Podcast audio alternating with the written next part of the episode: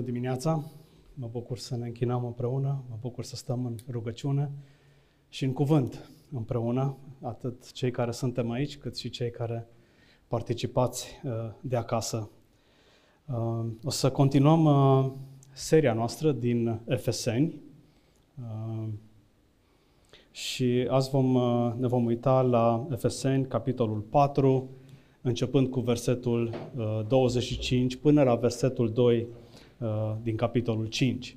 Uh, așa ca o scurtă trecere în revistă sau uh, recapitulare, am privit în primele trei capitole cum Dumnezeu își descoperă planul pe care îl are cu noi în Hristos.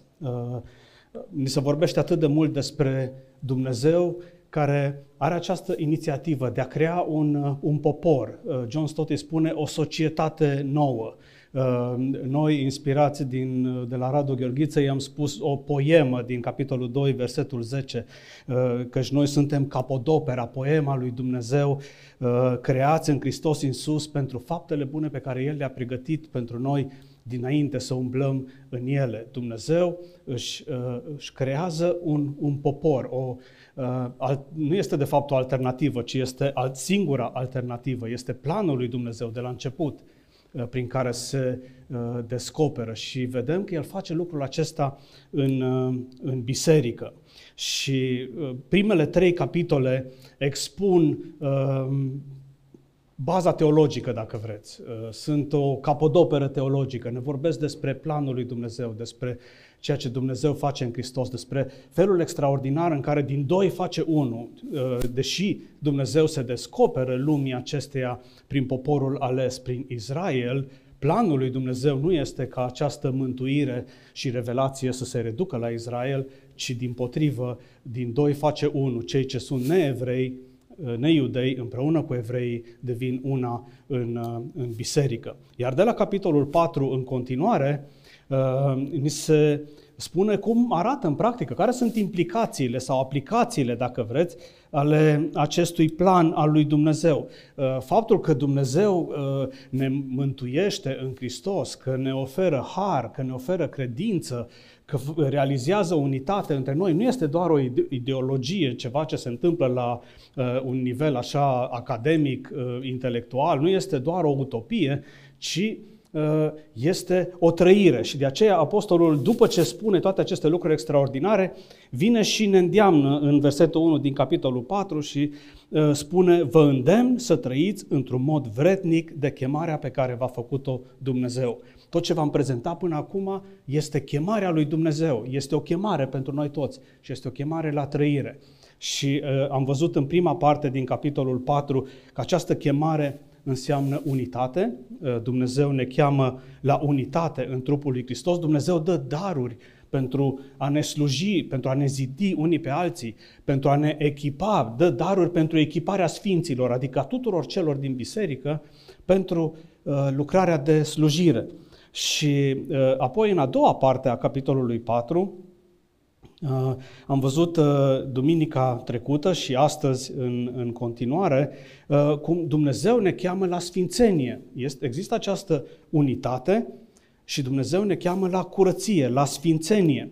Și spuneam data trecută, duminică, că Ehm, nu, ne-am dorit, nu e așa că ne-am dorit cu toții să fim parte dintr-o societate ideală, să, ehm, la clasă, clasa să fie ideală, să nu fie niciun bully, să nu-și bată nimeni joc, să nu te calce pe bătătură, tot să fie drăguți, amabili, să ehm, împartă lucrurile, să-ți dea din sandwich când nu-l ai și așa mai departe. Ne dorim asta în familie, ne dorim asta în biserică, ne dorim dacă lucrezi într-o corporație, ne dorim această societate ideală.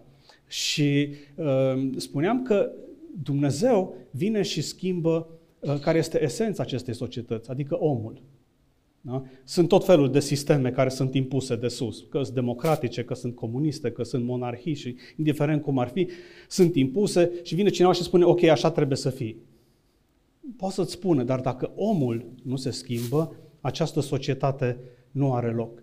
Și provocarea lui Dumnezeu aici, în continuare, în Sfințenie, este să reflectăm caracterul lui și uh, ni s-a vorbit despre un om vechi și un om nou. am fost învățați să ne rupem de ceea ce este în trecut, să ne dezbrăcăm de omul cel vechi care se pervertește după poftele înșelătoare și, spune versetul 23, să vă înnoiți în atitudinea minții voastre și să vă îmbrăcați cu omul cel nou care este creat după chipul uh, lui Dumnezeu, în dreptatea și sfințenia care vin din adevăr. Și astăzi vom prelua de la versetul 25 uh, în continuare. Haideți să citim acest uh, pasaj. Așadar, lăsați-vă de minciună și fiecare să spună semenului său adevărul, pentru că suntem mădulare unii altora. Mâniați-vă și nu păcătuiți. Nu lăsați să apună soarele peste mânia voastră, nu dați ocazie diavolului. Cel care a furat să nu mai fure, ci mai degrabă să lucreze ca să-și câștige existența în mod cinstit și să-l poată ajuta pe cel ce este în nevoie. Să nu vă iasă din gură niciun cuvânt stricat, ci numai ceea ce este folositor pentru zidire, după cum este nevoie, ca să dea har celor care îl aud. Să nu-L întristați pe Duhul Sfânt al lui Dumnezeu, prin care ați fost pecetluiți pentru ziua răscumpărării. Orice amărăciune, mânie, furie, țipăt și blasfemie și orice răutate să piară dintre voi. În schimb, fiți buni unii cu alții, plini de compasiune, iertându-vă unii pe alții, așa cum v-a iertat și Dumnezeu în Hristos. Așadar, fiți imitatori ai lui Dumnezeu ca niște copii prea iubiți și trăiți în dragoste, așa cum și Hristos ne-a iubit și s-a dat pe sine pentru noi, ca un dar și ca o jerfă de o aromă plăcută lui Dumnezeu. Amin. Doamne Tată Ceresc, îți mulțumim pentru că în trăirea noastră, în viața noastră pe acest pământ, Tu, ca bun Dumnezeu, nu ne lași singuri, ci ne te descoperi și ne arăți voia Ta și ne arăți caracterul Tău. Și faci mai mult decât atât, ne primești și ne chemi prin Domnul Isus Hristos la o altă viață și prin Duhul Sfânt faci lucrul acesta posibil în viețile noastre. Și mă rog ca astăzi, prin Duhul Tău, prin cuvântul Tău, să ne vorbești și să ne ajuți să ne apropiem de Tine și să ne lăsăm transformați, să ne transformăm după chipul Tău. Amin.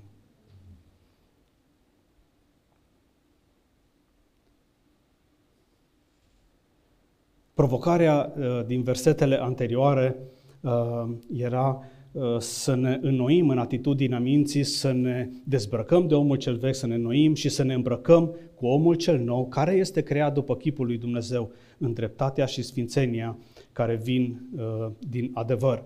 Și uh, e interesantă trecerea în continuare pe care o face uh, pasajul. Uh, așadar, lăsați-vă de minciună și fiecare să spună semenului său adevărul.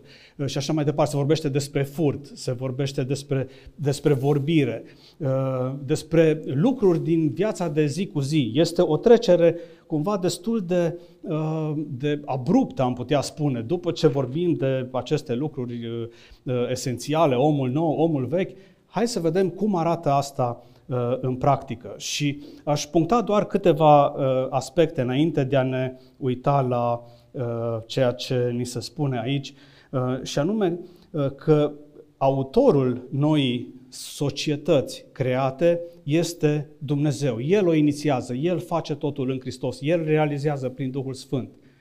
Dar El nu este doar autorul, ci El este și modelul acestei societăți. El este modelul nostru, Dumnezeu este modelul nostru. Ehm, să vă înnoiți în omul cel nou care este creat după chipul lui Dumnezeu. Da? Vedeți, apostolul merge la creație. Dumnezeu este, uh, este și modelul, este tiparul, dacă vreți, pentru fiecare detaliu din viețile noastre. Și asta vedem și în continuare, în versetul 32, la finalul acestor lucruri, uh, el revine și uh, ni-l dă din nou ca model pe Dumnezeu care ne-a iertat în Hristos. Și în versetul 1 din capitolul 5, fiți imitatori ai lui Dumnezeu, ca niște copii Uh, prea iubiți. Deci El este autorul, dar El este și modelul pentru viața noastră. Și bineînțeles există în pasaj un contramodel. Versetul 17 de sus, da? apostolul vine și spune uh, nu mai trăiți ca păgânii, nu mai trăiți ca lumea în deșertăciunea gândirilor. Ăsta este contramodelul, cum să nu fim. Și um, aici totul este ancorat, dacă vreți, în Dumnezeu, în cine este Dumnezeu. Nu este doar o provocare etică care ni se aduce uh, cumva, uitați, așa este drept. Așa cred eu că ar trebui să fie viața și pentru că așa e corect și așa este bine, așa să face. Să nu mințiți, să nu furați. Sunt lucruri care le, pe care le întâlnim în, și în alte religii, în sisteme etice, chiar și în coduri uh, juridice și așa mai departe. Uh, sunt lucruri, am putea spune, care țin de revelația generală, universală a lui Dumnezeu. Dar nu acolo este ancorat comportamentul nostru. Și comportamentul nostru este ancorat în Dumnezeu, în a ne uita la Dumnezeu, în a fi ca Dumnezeu, în a-L imita, uh, în a imita pe Dumnezeu, în a ne lăsa cuprinși de înțelegerea a cine este El. Asta este închinare. Da? Sfântul Augustin tot, uh, tot spunea că uh, devii ca ceea ce iubești, ca ceea la ce te închini. Și noi devenim ca cel căruia ne închinăm sau la ce ne închinăm. Dacă ne închinăm banilor și culturii și uh, uh, contramodelului, vom deveni ca și contramodelul.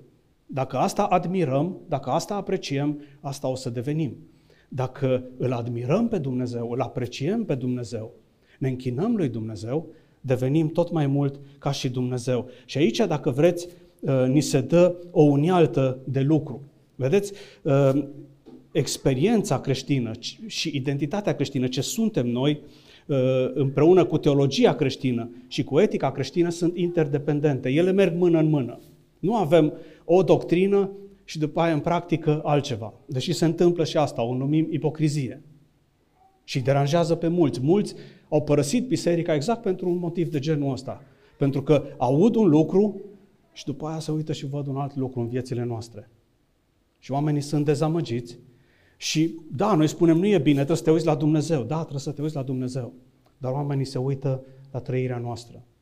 Și dacă sunt uh, dezamăgiți, se îndepărtează uh, de Dumnezeu. Asta vorbește despre Dumnezeu. Și în versetele acestea, în continuare, de la 25 pe care le-am citit, uh, ni se arată într-un fel, în fiecare dintre aceste îndemnuri, cum are loc dezbrăcarea și îmbrăcarea? Vedeți, Evanghelia nu vine doar și ne spune uh, să vă dezbrăcați de omul cel vechi, să vă nuiți și să vă îmbrăcați cu omul cel nou. Ce minunat! Nu, vine și ne dă lucruri foarte specifice și fiecare, interesant, fiecare dintre aceste îndemnuri uh, vine și ne arată, ok, vă dezbrăcați de minciună și vă îmbrăcați cu adevăr. Vă dezbrăcați de furt și vă îmbrăcați cu muncă, cu hărnicie și cu generozitate. Da? Vă dezbrăcați de vorbire deșartă, de vorbire ușoară, de glume proaste, de tot felul de astfel de lucruri și vă îmbrăcați cu o vorbire care zidește. Deveniți canale ale Harului uh, lui Dumnezeu. Vă dezbrăcați de amărăciune, de mânie, de ură, de tot ce este rău și vă îmbrăcați cu bunătate, cu compasiune, cu iertare. Deci, uh, aș putea să mă așez. Cam asta este predica. Da? Deci e foarte simplu ce, uh, ce ne spune uh, apostolul. Deci nu ne spune doar așa utopic, oh, ok, dezbrăcați-vă și îmbrăcați-vă cu omul cel nou. Și ne spune foarte practic, în comunitatea credinței, ce înseamnă această dezbrăcare uh, și, și îmbrăcare. Și vedeți, îmbrăcămintea este importantă. Noi mai mergem pe munte și ne place schiul, ne place să mergem cu cortul, ne plac tot felul de astfel de lucruri. Și este o vorbă între comuni- în comunitatea asta outdoor, da? Uh, că nu există vreme rea, există doar echipament și îmbrăcăminte nepotrivită. Nu? Ei, pentru vreme rea, când vin probleme, când vin ispite, când te mânii, când se întâmplă lucruri, ai nevoie de echipament potrivit. Și de aceea Evanghelia nu vine doar și spune, ok, să nu faci, să nu minți, să nu furi, ci vine și ne dă alternativa. Ne spune, ok, hai să-ți spun cum să, cum să faci ca să înlocuiești asta. Și mai ne spune ceva, pentru că asta uh, am subliniat mai înainte. Toate aceste lucruri sunt ancorate în Dumnezeu. Ce ne oferă, de fapt, pasajul aici este o unealtă. Da? Se spune că nu e suficient să-i dai omului un pește ca să mănânce, trebuie să-l înveți să pescuiască. Ei, apostolul aici ne învață să pescuim. Da? Nu ne dă doar un pește. Să nu minți, să nu furi, să fii cu minte. Nu, ci ne dă o unialtă. Uită-te la Dumnezeu. Totul este ancorat unde? În adevăr. Da? Și ăsta este, este primul pas. Aceste lucruri adresează relațiile despre care se vorbește, se vorbește despre unitatea în trup și fiecare conține această ancorare în Dumnezeu, această motivație teologică. Haideți să le luăm așa pe rând și când vorbim despre mânie și astea o să îmi permit să, să ne luăm mai mult timp pentru, pentru asta. Prima, primul îndemn, și ele urmăresc cumva ordinea decalogului din legea din, din Exod. Primul îndemn spune, așadar lăsați-vă de minciună. Din nou, o mică problemă cu traducerea NTR, Uh, odată ce v-ați lăsat de minciună, spune traducerea Cornilescu, adică pentru că v-ați dezbrăcat, v-ați lepădat uh, de minciună, fiecare să spună semenului său adevărul. Da? Uh, v-ați dezbrăcat de minciună. Cea mai mare minciună pe care o trăim este un stil de viață, este, face referire la minciuna pe care o trăiesc cei care trăiesc fără Hristos. Asta este o minciună dacă ne uităm în, la omul cel vechi. Și uh, asta este o întrebare pentru cei care nu și-au pus credința în Hristos. Trăiești cu adevărat sau trăiești o minciună? Uh, și uh, ni se spune aici, pentru că v-ați dezbrăcat de minciună sau lăsați-vă de minciună, fiecare să spună semenului său uh, adevărul. De ce? Pentru că suntem modulare unii altora. Ce are asta de a face? Vedeți? Asta este provocarea, pentru că mai înainte ni s-a spus că Dumnezeu face, creează unitate între noi, dar unitatea este bazată pe adevăr. Și unitatea este bazată pe încredere. Și încrederea este bazată pe adevăr. Și dacă între noi este minciună, se duce încrederea. Și dacă se duce încrederea, s-a dus comunitatea. Asta se întâmplă și într-o familie, se întâmplă și într-o firmă, se întâmplă peste tot. În momentul în care nu mai ai încredere în ceilalți, acolo nu mai poți să vorbești de relații autentice, nu mai poți să vorbești de unitate, de diversitate, de acceptare, pentru că nu mai avem încredere. Și în momentul în care uh, apare minciuna, neadevărul, asta subminează relațiile, părtășia și uh, lovește în, în Dumnezeu, la urma urmei, lovește în ceea ce face, uh, ce face Dumnezeu. Adevărul e scump. E greu uneori să spui adevărul. Am auzit, nu, am citit recent o întrebare de interviu care mi s-a părut uh, foarte interesantă, așa să o pui uh, cuiva pe care îl uh, mergi să-l angajezi sau poate mi se, ni se pune când suntem angajați. Când a trebuit vreodată să spui adevărul și te-a durut? Când a trebuit să spui adevărul într-o situație și te-a durut? Asta spune mult despre caracterul, uh, despre caracterul unui om. Uh, mergem mai departe. Uh, de la versetul 26 în continuare, este un pasaj la care, la care aș vrea să revin pentru că este reluat. Mâniați-vă și nu păcătuiți, nu lăsați să pună soarele peste mânia voastră, nu dați ocazie uh, diavolului. Și uh, aici avem, uh, avem o provocare din partea Evangheliei, din partea Apostolului. El ne spune mâniați-vă. Nu spune să nu vă mâniați, ci spune mâniați-vă. Mâniați-vă, dar nu păcătuiți. Și adaugă trei uh, lucruri, trei interdicții, dacă vreți, uh, legate de mânie. Odată să nu păcătuiești, adică să nu Uh, vii cu resentimente, cu ciudă, cu răutate, cu răzbunare. Uh, apoi, să nu apună soarele peste mânia ta. Da? Uh, asta înseamnă să pui o limită mâniei și să, să, să-ți iei o limită de timp.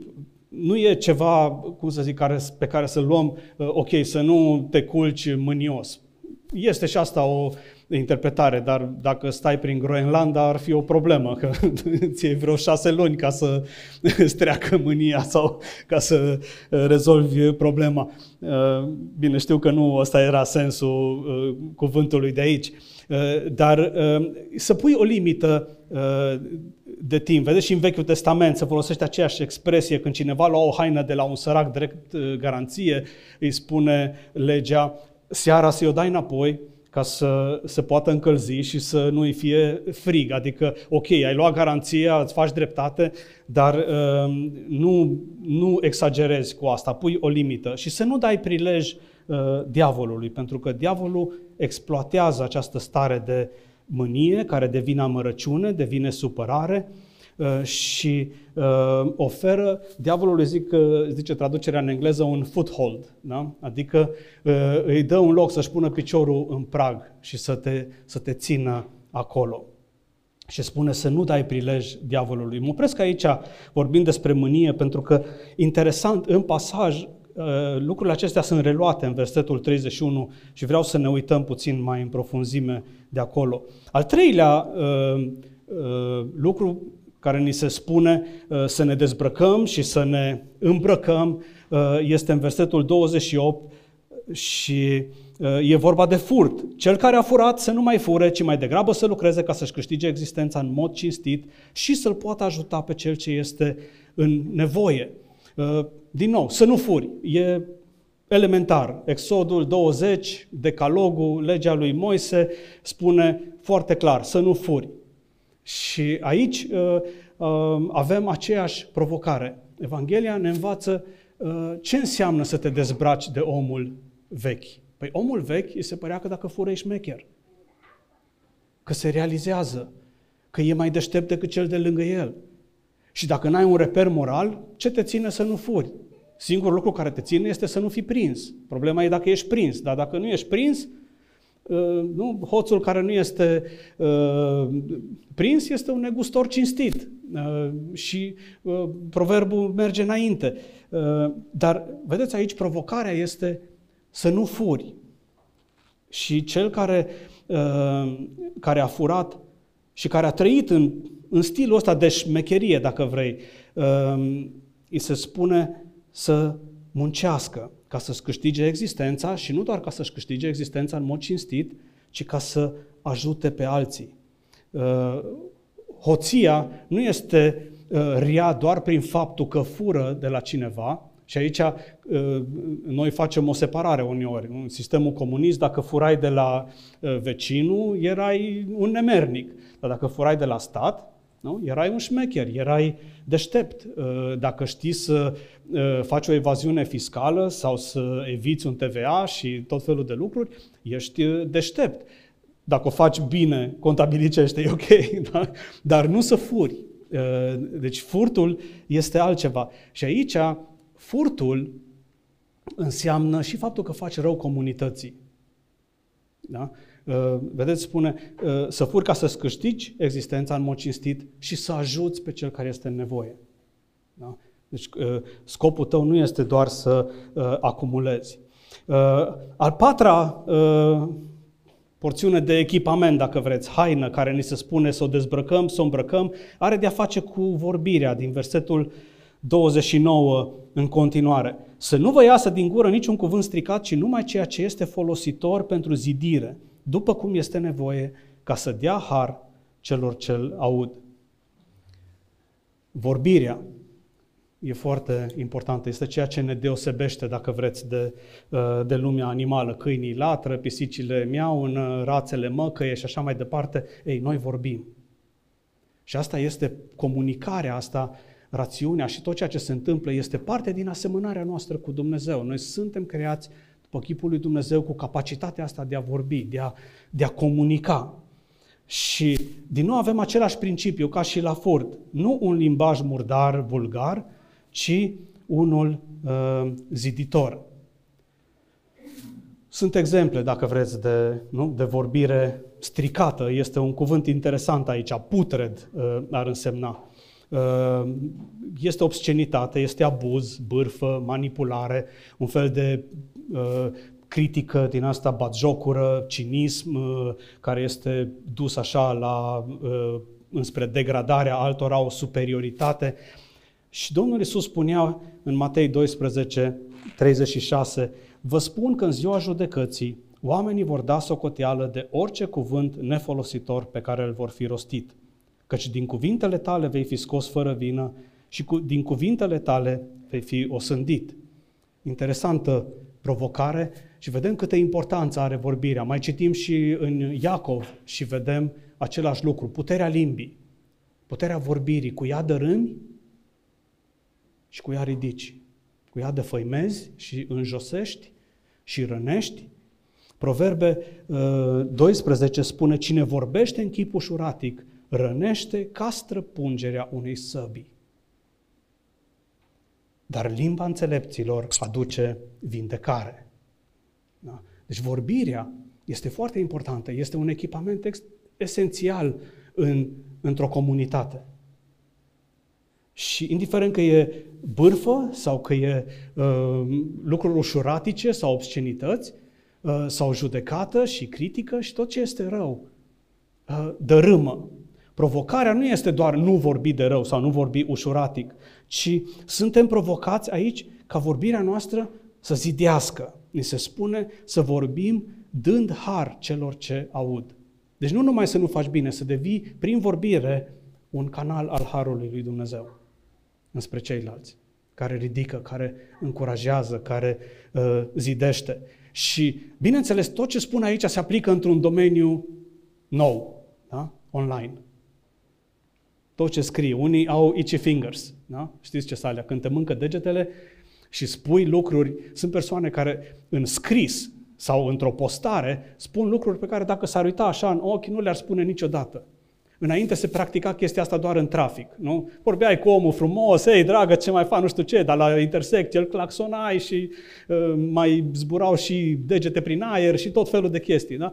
Deci, uh, online este același principiu, da? În comunicarea cu ceilalți uh, e important ca uh, aceasta să fie un canal al harului și să zidească. Ehm, ajungem aici la uh, al cincelea aspect, care uh, mi se pare foarte grăitor pentru toate aceste lucruri. Vedeți? Parcă apostolul se oprește cumva din lista asta pe care o face, uh, ca și cum ar vrea să spună, continuă tu, puncte, puncte. Deși mai jos, în capitolul 5-6, el continuă și cu supunere și cu tot felul de lucruri. Dar ce continuă tu și zice, haide să vă spun cumva despre ce e vorba aici. Să nu întristăm pe Duhul Sfânt. Nu întristați pe Duhul Sfânt al lui Dumnezeu prin care ați fost pecetluiți pentru ziua răscumpărării. Da? Deci, în, în trăirea noastră, în aceste exemple concrete, noi suntem chemați să nu îl dezamăgim pe Dumnezeu. Să nu dezamăgim pe Duhul Sfânt, să nu îl întristăm. Este o persoană, nu este o energie, nu este o forță, ci este o persoană care se întristează, care suferă atunci când e minciună, când e furt, când e uh, orice vorbire nepotrivită, Duhul suferă. Dumnezeu suferă. Și e important, un lucru care mi-a venit în minte uh, recent este uh, legat, acum am permit, uh, încerc să mă abțin să nu dau prea multe exemple din familie, dar am permit un exemplu din familie. Uh, recent a murit uh, proful lui Eve de COVID, da? uh, profesorul Popa și uh, Uh, mi-aduc aminte așa de Eve cum ea cum se pregătea, cânta la vioară, nu știu ce, și una, în, într-una dintre discuțiile noastre de după am întrebat-o uh, cumva cui cânți acum, știți? Uh, sunt oameni în, în viețile noastre care atunci când, când faci ceva, parcă contează mai puțin părerea la toți, dar contează părerea lui ăla. Știi? Poți să iei premiul 3 la nu știu unde, poți să cazi nu știu unde, dar contează ce-o zis proful. Da? Pentru Eve la vioară, asta era. Și în Olanda. Da? Ă, mergea online, îi cânta la prof, dacă proful zicea că e bine, atunci era ok. Da? Ce zice maestru? Da? Ă, și noi, fiecare dintre noi cântăm cuiva, dacă vreți. Avem oameni și uneori cântăm cui nu trebuie. Cântăm uh, contra modelului. Da? De ce? Că ne dorim să fim acceptați de contramodelul respectiv. Vrem să fim acceptați de lumea din jur. Și atunci alunecăm. Dar fiecare dintre noi avem astfel de repere sau ar trebui să avem astfel de repere în viață, oameni pe care am vrea să nu-i întristăm, care au investit în noi, care, a căror părere contează. Și, uh, vedeți, în final, cel căruia îi cântăm și a cărui părere contează este Duhul Sfânt. Da? Este Dumnezeu. dar asta uh, primește și o, uh, cum să zic, o latură umană adesea în viețile noastre și mai ales uh, în biserică. Pentru că Duhul este cel care este întristat și El este cel care ne-a pecetluit pentru răscumpărare, ne spune cuvântul. Și atunci când lovești, când rănești, când păcătuiești, întristezi pe Duhul Sfânt, îl dezamăgești pe Dumnezeu. Și de aceea Apostolul vine și spune să nu întristați pe Duhul Sfânt. Și în uh, ultima parte revine la uh, mânie. Uh, de la versetul 31 spune orice amărăciune, mânie, furie, țipăt și blasfemie și orice răutate să piară dintre voi. În schimb, fiți buni unii cu alții, plini de compasiune, iertându-vă unii pe alții, așa cum v-a iertat și Dumnezeu în Hristos. Vedeți cum uh, ni se dau din nou niște uh, pârghii foarte concrete cu privire la, uh, la trăirea noastră. Apostolul trăia, nu era rupt de societate. Și nu trăiește undeva într-o lume uh, ideală. Și știe că ne mâniem, că ne enervăm. Și uh, de aceea mai sus spune mâniați-vă și nu păcătuiți și ne dă acele limitări, să nu apună soarele, nu dați prilej uh, diavolului. Și aici uh, parcă reia cumva uh, aceste lucruri și zice orice amărăciune, mânie, furie, țipăt, blasfemie, orice răutate să piară dintre voi. Uh, mâniați-vă și nu păcătuiți. Creștinii nu se mânie. Noi nu ne enervăm. Nu avem dreptul ăsta. Noi facem depresie, ne supărăm, uh, ținem în noi și când faci asta ești rău. Da? Pentru că ai ascultat de Domnul și te-ai înfrânat. Nu ești. Ești la fel de rău ca ăla care bubuie și nu se mai oprește.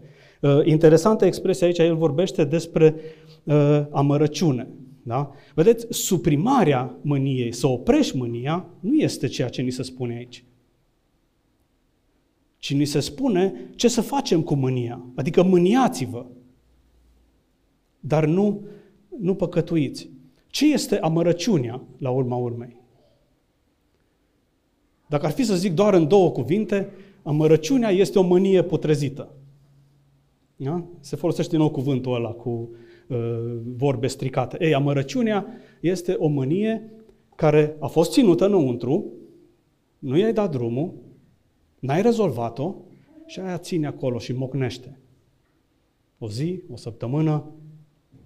Și de aia spune Apostolul Pavel să nu apună soarele peste mânia voastră, Aia nu înseamnă doar să te oprești din a fi mânios, înseamnă să rezolvi problema.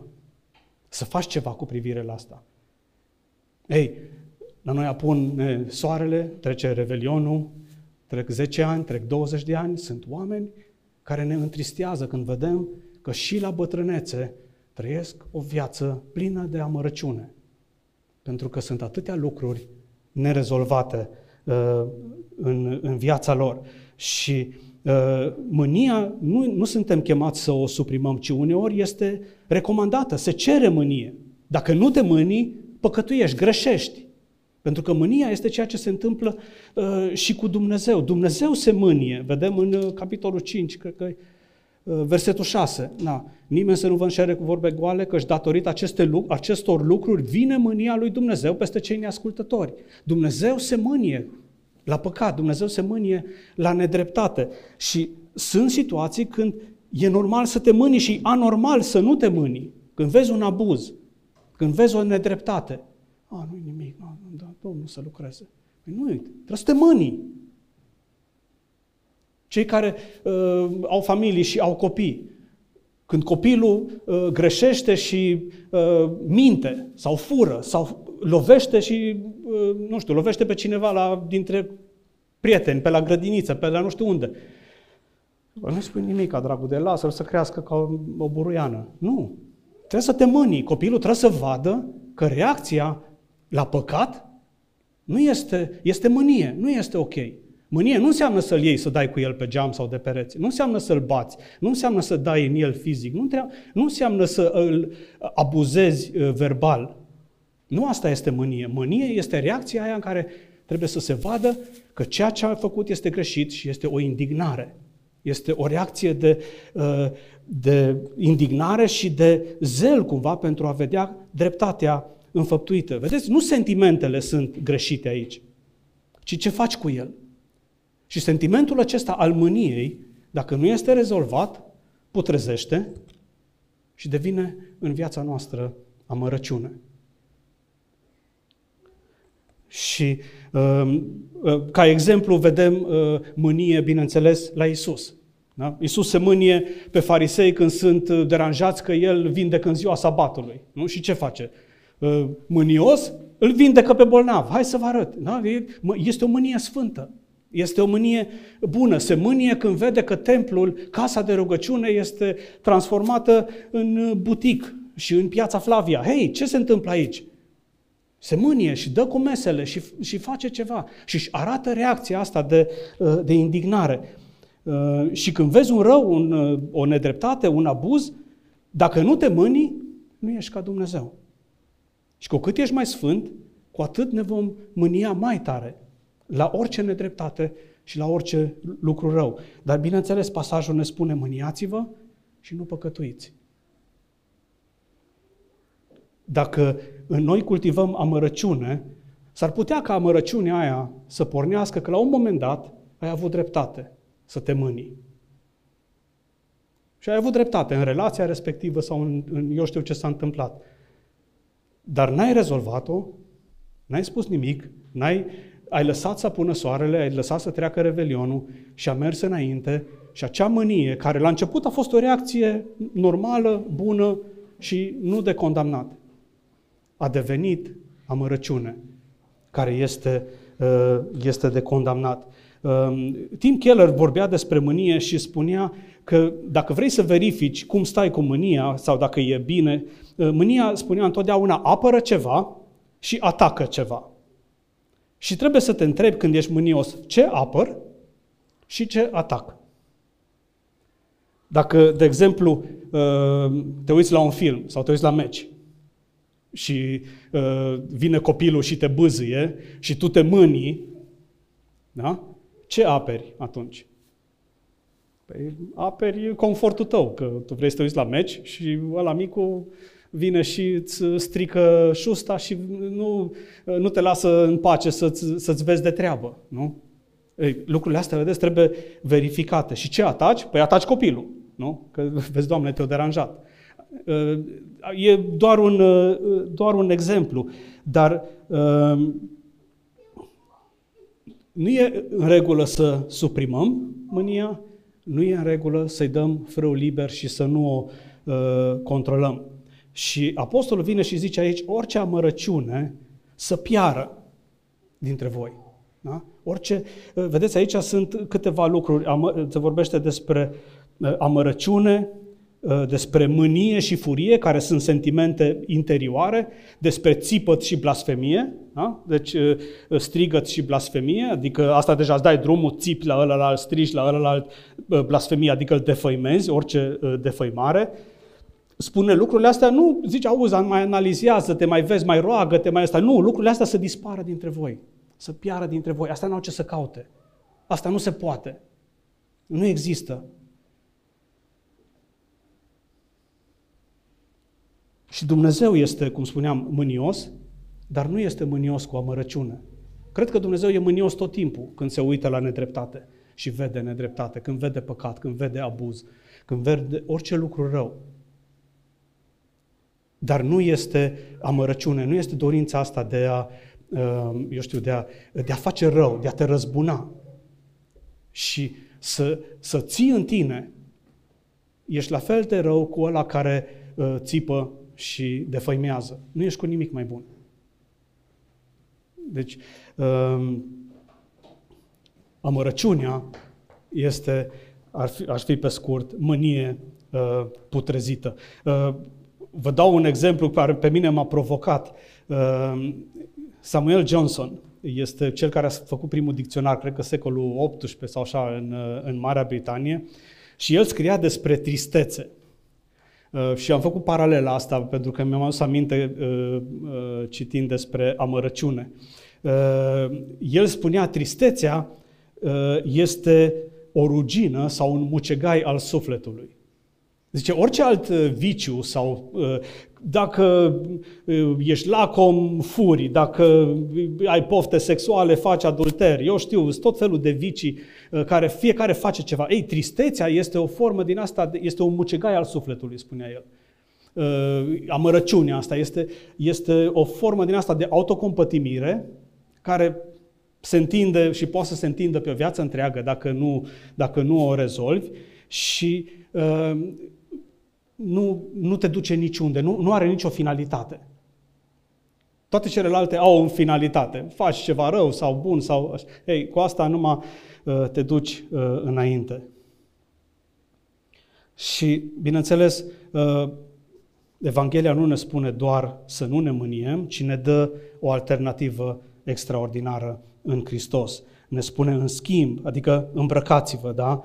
Cu bunătate, cu compasiune, cu iertare. Fiți buni unii cu alții, plini de compasiune, iertându-vă unii pe alții, așa cum și Dumnezeu v-a iertat în Hristos. Alternativa la mânie este iertarea. Mânia este o reacție uh, care caută dreptate. De aia te mânii. Pentru că este nedrept ce s-a întâmplat. Ești deranjat. Și cauți dreptate. Și dreptatea aia poți să o duci în răzbunare, în afară și în defăimare, poți să o duci în amărăciune sau poți să o duci la cruce. Poți să o duci în iertare. Asta este e singura alternativă reală. Este singura alternativă și în politică. Da? Am mai vorbit despre asta uh, în trecut. Când uh, o națiune încearcă cu alta, se duc uh, americanii și ajută pe uh, sârbi împotriva, pe albanezi împotriva sârbilor și când uh, albanezii pun mâna pe pușcă, e la fel de rău ca sârbul. Nu se rezolvă nimic. Uh, și niciunul din ecuația asta nu, nu ajunge niciunde, pentru că soluția ar fi ceea ce nu se cultivă. Iertare. Noi vrem forță. Și vrem dreptate impusă prin forță. Și singurul care a făcut dreptate este Isus Hristos pe cruce în dragoste. Și ăsta este modelul care ni se dă aici. Asta este haina pentru relațiile noastre. Da? Uh, chemați să-L urmăm pe Hristos uh, și în versetul 1, fiți imitatori ai lui Dumnezeu ca niște copii prea iubiți. Îmi place expresia asta, ca niște copii prea iubiți. De unde îți înveți obiceiurile? Se formează cei șapte ani de acasă. Dacă ești copilul lui Dumnezeu, cei șapte ani de acasă întipăriți în tine, sunt chipul lui Dumnezeu.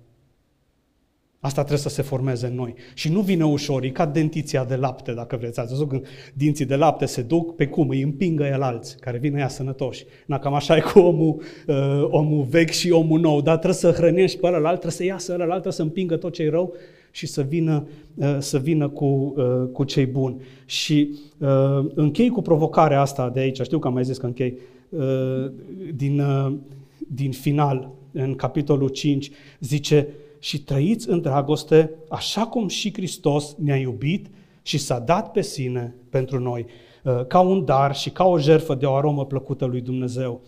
Expresia de aici, cum, care este modelul? Așa cum Hristos s-a dat pe sine. Și aici sunt, e același cuvânt cu cuvântul de mai sus din uh, versetul 19, da? când vorbește despre cei care sunt necredincioși, care s-au dedat depravării, trăind cu lăcomie în toate necurățiile. Ăia s-au dat, s-au dedat, este același cuvânt folosit în, în pasaj, s-au dedat depravării. Da? Și aici provocarea omului nou este să te dedai modelului lui Hristos, care înseamnă jertfă, care înseamnă iertare. Și lucrul acesta nu se va realiza în viețile noastre doar prin puterea voinței.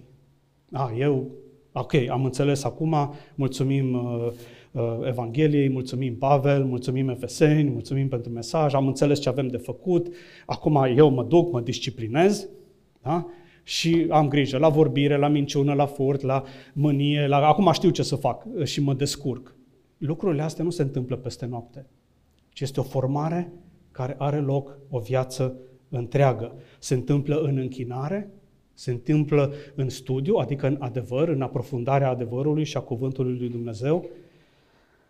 Se întâmplă în rugăciune și aș sublinia un lucru. Se întâmplă în părtășie, adică în ucenicie, adică împreună. Când ai oameni care vorbesc în viața ta, și în viața cărora vorbești. Când există o relație de dare de seamă, și asta ne și propunem da? de câteva luni, tot încercăm să demarăm cu uh, un proiect mai intențional. Știu că se întâmplă ucenicia în biserică, dar ne dorim să demarăm cu un mod mai intențional de a ne împărți în grupe mai mici și de a practica această uh, ucenicie. Pentru că așa va lua uh, chip Hristos în noi, așa ne îmbrăcăm cu omul cel nou. Domnul să ne ajute.